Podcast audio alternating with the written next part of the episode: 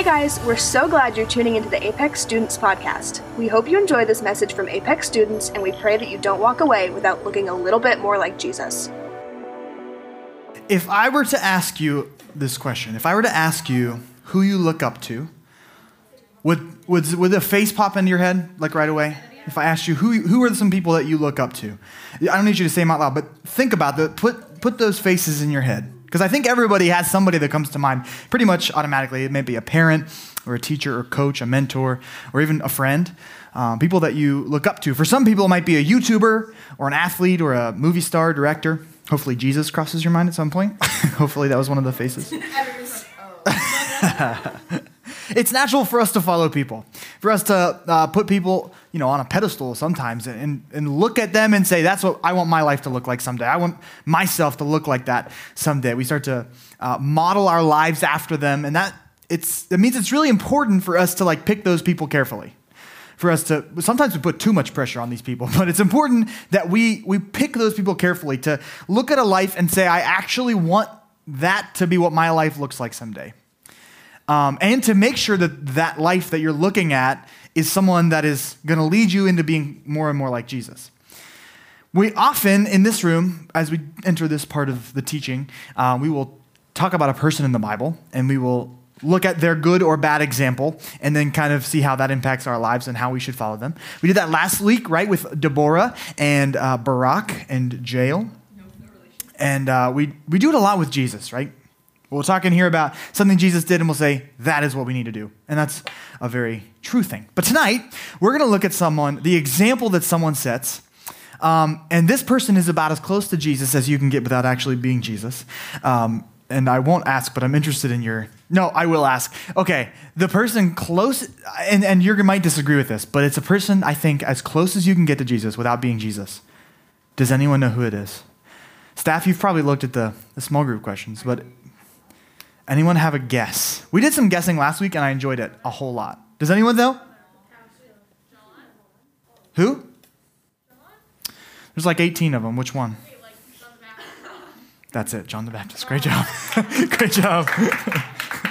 Because there was also a John, one of his disciples, that was really close to Jesus. There's a portion, he calls himself, when he writes about himself, the disciple that Jesus loved. That's a really good move.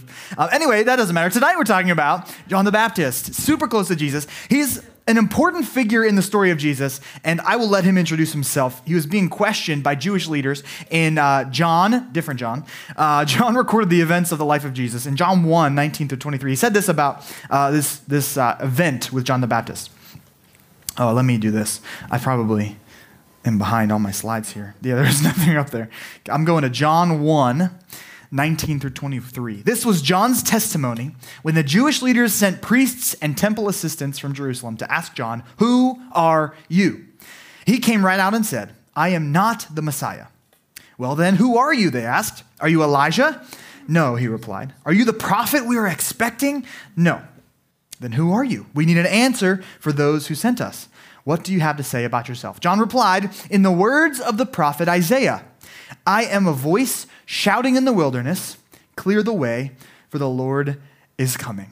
So when John was asked, "Who are you?" he replied with somebody else's words. He replied with the words of Isaiah, who is a prophet who lived many, many years before John the Baptist lived.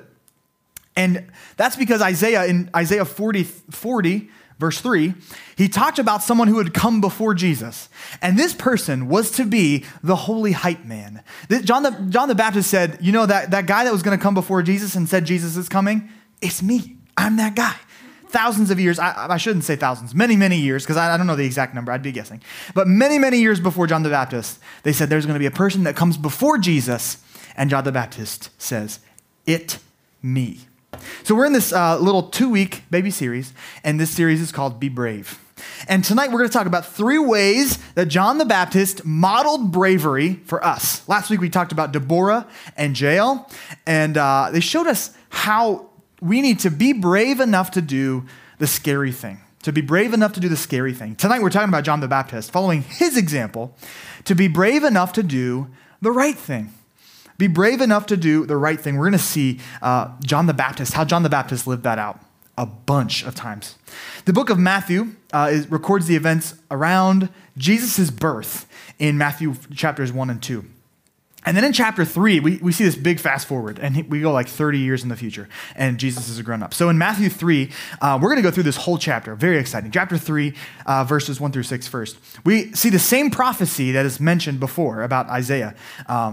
This is what it says. In those days, John the Baptist came to the Judean wilderness and began preaching. His message was, repent of your sins and turn to God, for the kingdom of heaven is near. The prophet Isaiah was speaking about John when he said, he is a voice shouting in the wilderness, prepare the way for the Lord's coming, clear the road for him. Now that's two people that as they're recording John the Baptist's life, when they're recording Jesus' life and how it intersected with John the Baptist, two people said, remember when Isaiah said, this is that guy. John's clothes, okay, he's kind of a weirdo. John's clothes were woven from coarse camel hair, and he wore a leather belt around his waist. For food, he ate locusts and wild honey. That's fine. People from Jerusalem and from all of Judea and all over the Jordan Valley went out to see and hear John. And when they confessed their sins, he baptized them in the Jordan River. Thus, John the Baptist. And the point of this prophecy that Isaiah is mentioning here, it's something that John completely embodied. This is his role, his job in the kingdom. And John the Baptist is one of the ways that he showed us bravery. John the Baptist bravely spoke about Jesus. He bravely spoke about Jesus. That was his job. That is what he did. So we're going to rewind a little bit. And the beginning of John the Baptist's life, because there's a little fun fact. John the Baptist was Jesus' cousin. Super important. Their mothers were pregnant at about the same time. So when Jesus' mom, Mary, visited her sister, Elizabeth, John's mom, you with me with this family tree? Great. So Luke 1:41 says, at the sound of Mary's greeting, Elizabeth's child leaped within her, and Elizabeth was filled with the Holy Spirit. So like, even in the womb, he was the hype man for Jesus. Even in the womb, he was the holy hype man. And then as an adult, he continued to do that and took that job very, very seriously. So in fact, he went out into the wilderness to prepare, and he ate bugs and made his own clothes. And to prepare for this job, Luke 1:80 says that John grew up and became strong in spirit, and he lived in the wilderness until he began his public ministry to Israel. So he went into isolation where there would be no distraction so that he would be able to work on himself, so that he'd be able to grow spiritually. He took serious care of his job as the holy hype man. Great example already. He went into a place where there'd be no distractions so that he could grow spiritually. I think I mentioned last week to shut your mouth when you're listening for God, right? And John did this. When you're trying to tune into God's voice, you're going to have to tune out of some other voices, other distractions. So as John was speaking about Jesus, he was not always calling good things good. Sometimes when you're speaking about Jesus, you call good things good. Other times, you are calling bad things bad. And this is an important part of what John the Baptist did. And I think we see a lot of this right now in the news with church people, a lot of calling things bad. Many times calling bad things bad, but just sometimes calling things bad. And I really think we have to be careful with this, because when we're calling bad things bad, we need to rely on the Holy Spirit to teach us what the bad things are and not get confused about what the bad things are. So John gives us a good example here, because when he's accusing Jewish leaders here of not relying on God, that's the most basic bad thing. Like if you are a leader, a spiritual leader, and you are not relying on God, not believing in Jesus to take care of you, you're doing a bad thing. So it's a safe one to call out right after they were interrogating John about who he was, right? And they said, who are you? Were you Jesus? Are you Elijah? Are you any of these things? Tell us, we got to know. Right after that, it says in Matthew 3:7 through 12, but when he saw many Pharisees and Sadducees coming to watch him baptize, he denounced them. You brood of snakes, he exclaimed. Who warned you to flee the coming wrath? Prove by the way you live that you have repented of your sins and turned to God. Don't just say it to each other. We're safe, for we are descendants of Abraham. That means nothing. For I tell you, God can create children of Abraham from these very stones. Even now the axe of God's judgment is poised, ready to sever the roots of the trees. Yes, every tree that does not produce good fruit will be chopped down and thrown into the fire. I baptize with water those who repent of their sins and turn to God. But someone is coming who is greater than I am, so much greater that I'm not worthy even to be his slave and carry his sandals. He will baptize you with the Holy Spirit and with fire. He is ready to separate the chaff from the wheat with his winnowing fork. You guys got your winnowing forks tonight? Then he will clean up the threshing area, gathering the wheat into his barn, but burning the chaff with never-ending fire.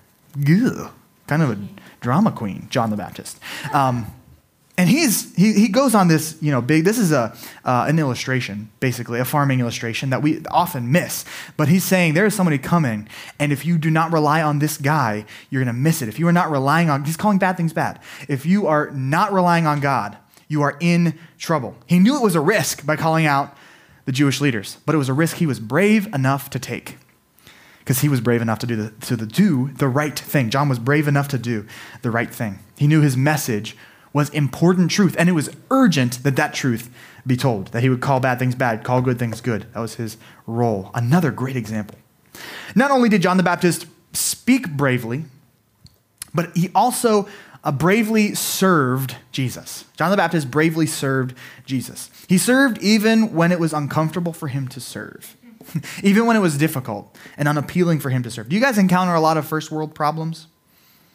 The answer is yes, if you don't know. If you're not familiar with this idea of a first world problem, here are some examples. When the Wi-Fi is down and you have to use data, ugh, I don't even have unlimited. I'm running on limited bandwidth now. That is a first world problem. Having to reset the password on an account. Ugh, I gotta get that email with the code in it. It's like a whole thing. When your Amazon delivery takes 3 days. I pay every year to get everything in 2 days. First world problem. When you have to sit through 2 ads on YouTube that you're not allowed to skip. Or three. First world problems. Having to wait 2 more days for Starbucks to get pumpkin spice. Will I make it these 2 more days? I will not. I will not. You know the thing. First world problems are all about our comfort. They're all about what we have grown accustomed to, and when we lose the slightest bit of comfort, when our comfort is compromised in any small way, we have a big problem on our hands. John the Baptist was really good at something I wish I was better at. He was really good at prioritizing obedience to God over his own comfort. He ate bugs, remember? He was very good at prioritizing obedience to God over his own comfort. He's a really great example for us. One time, Jesus asked John to do something that John did not feel comfortable at all doing. He did not feel comfortable or worthy of doing this thing. And it was something that feels like it would be right in the comfort zone of a man named John the Baptist. When Jesus asked him to baptize him, he had some big problems in Matthew 3:13-17. Then Jesus went from Galilee to the Jordan River to be baptized by John. But John tried to talk him out of it. I am the one who needs to be baptized by you, he said. He's talking about this baptism that Jesus is going to do. He's like, I need that thing. You don't need me. I am the one who needs to be baptized by you, he said. So why are you coming to me? But Jesus said, it should be done, for we must carry out all that God requires. So John agreed to baptize him. After his baptism, as Jesus came up out of the water, the heavens were opened, and he saw the Spirit of God ascending like a dove and settling on him. And a voice from heaven said, this is my dearly beloved Son, who brings me great joy. You might be familiar with this verse. We use it when we talk about the Trinity, when we talk about baptism. It's an important event. We don't often talk about John the Baptist's perspective here.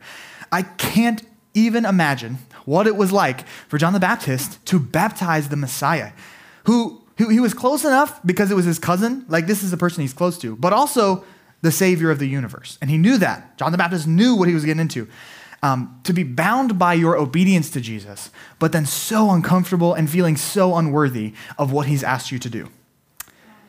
As I was thinking about this earlier, that's where I started. I have no idea what this feels like. And then when I quantified it as being bound by your obedience to God, but super uncomfortable with what he's called you to do, I was like, oh, I kind of know exactly what that feels like. I won't know what it's like to baptize Jesus, but I spent a lot of time being bound to my obedience to God, but not feeling worthy of what he's called me to do. That is something I'm very, very familiar with. Because this is not just, none of us will baptize Jesus, but this is not just for John the Baptist. This is a bravery for all of us. for all of us to be bound by our obedience to God, but feel unqualified for what he's called us to do. I've heard it said that God does not call the qualified, but he qualifies the called. When he has something for you, he's gonna make you ready. Even if you don't feel like you're ready to do it, he's gonna make you ready to do what he has you to do. So we need to do the same thing that John the Baptist did and prioritize obedience to God over our comfort. Prioritize obedience to God over what we're comfortable with or what we feel like we should be doing. Prioritize obedience to God. How does that play out in your life? This is where we're going to spend some time in small groups where we can kind of think about what this means for us, but begin to, turn those wheels. What does this look like in your own life? Maybe God is calling you. What is God calling you to? Maybe it's something that you don't feel worthy of doing, that you feel unqualified to do. Maybe it's something that you don't quite have the bravery that you need to do, that you need at this moment. You don't have quite enough bravery. Maybe it's something that's unappealing to you. Maybe it's something that seems unnatural to you because it's not quite in the gift set that you think you have. Maybe it's something that would require you to step up and grow a little bit. What are those things that God is calling you to? We're talking about following the example of John the Baptist. And he was open to listening to the voice of God. And he was very good at prioritizing obedience to God, the voice of God, over his own comfort, his own preferences. He was brave enough to do the right thing. We can learn from that bravery. John the Baptist spoke and served. He spoke about Jesus. He served Jesus. And finally, John the Baptist bravely sacrificed everything for Jesus. He bravely sacrificed for Jesus. I've talked in here before about what it costs to follow Jesus. It might cost you. It might cost you some friendships. It will definitely cost you some comfort. It will cost you some time and money. Following Jesus is expensive, but it's worth it. I, for one, have never, though, been injured for my faith. I have never been thrown in prison for my faith. I have never been asked to sacrifice what John the Baptist would end up sacrificing. Let's look at Matthew 14. Fast forward here a little bit. I believe it's Matthew 4, not 14. For Herod had arrested and imprisoned John as a favor to his wife Herodias, the former wife of Herod's brother Philip. There's another family tree.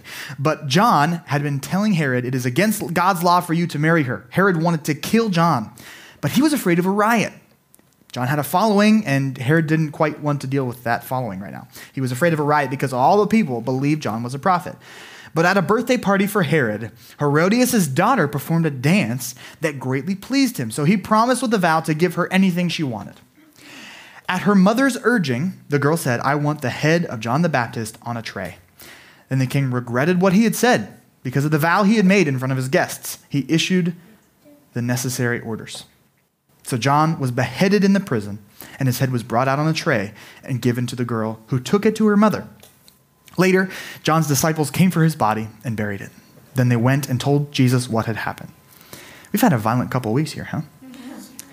I don't know about you, but after spending all this time looking at John the Baptist's life, his ministry, his work, what he did for God, it hits me hard here when he dies, After spending all that time with him, it matters. When I read this, if you read a good book, at the end you're sad for the losses of the characters that you love. And I feel that way just, studying this passage, these few passages about John the Baptist.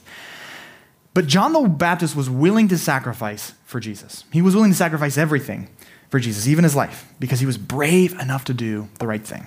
Doing the right thing cost him his life, but he was brave enough to do it. And he's an example to remind us that we should be brave enough to do the right thing. Be brave enough to do the right thing. When I look at the bravery of John the Baptist, the way that he bravely spoke and served and sacrificed everything for Jesus, it inspires me to step up. It inspires me to look at what I'm doing for Jesus and to be brave enough to do the right thing, whatever that is in this moment, to be brave enough to do the right thing. It makes me ask questions of myself. Like, am I doing anything in my life that God is calling me to that requires bravery? That requires me to step out of my comfort zone? Am I doing the right thing? Am I doing the scary thing that God has called me to do? In what ways can I challenge myself to bravely live out my faith for Jesus? John the Baptist challenges me to live for Jesus in a brave way, and I hope his life story challenges you as well. Let's pray. Father, Thank you for this example in John the Baptist, for what we can learn, for what we can take away, for the challenge that is laid before us to see this life of someone who spoke about you, who served you, who sacrificed everything for you. Father, help us to look at that example and be inspired and challenged to live a life where we are brave enough to do the right thing, brave enough to do the uncomfortable thing, to do the thing you've called us to do, Father. Help us to live through that example, to live out pursuing that example. So Father, help us tonight as we apply this in our lives. Help us to see what that thing is for us. What is the thing that you are calling us to be brave to do right now? God, help us to take that challenge and to live our lives dedicated to you. In your precious name we pray, amen. Thanks for listening to this Apex Student Podcast. You can listen to more Apex teachings by subscribing on iTunes or wherever you get your podcasts. We pray that this message has impacted your life and that you don't walk away without looking a little bit more like Jesus.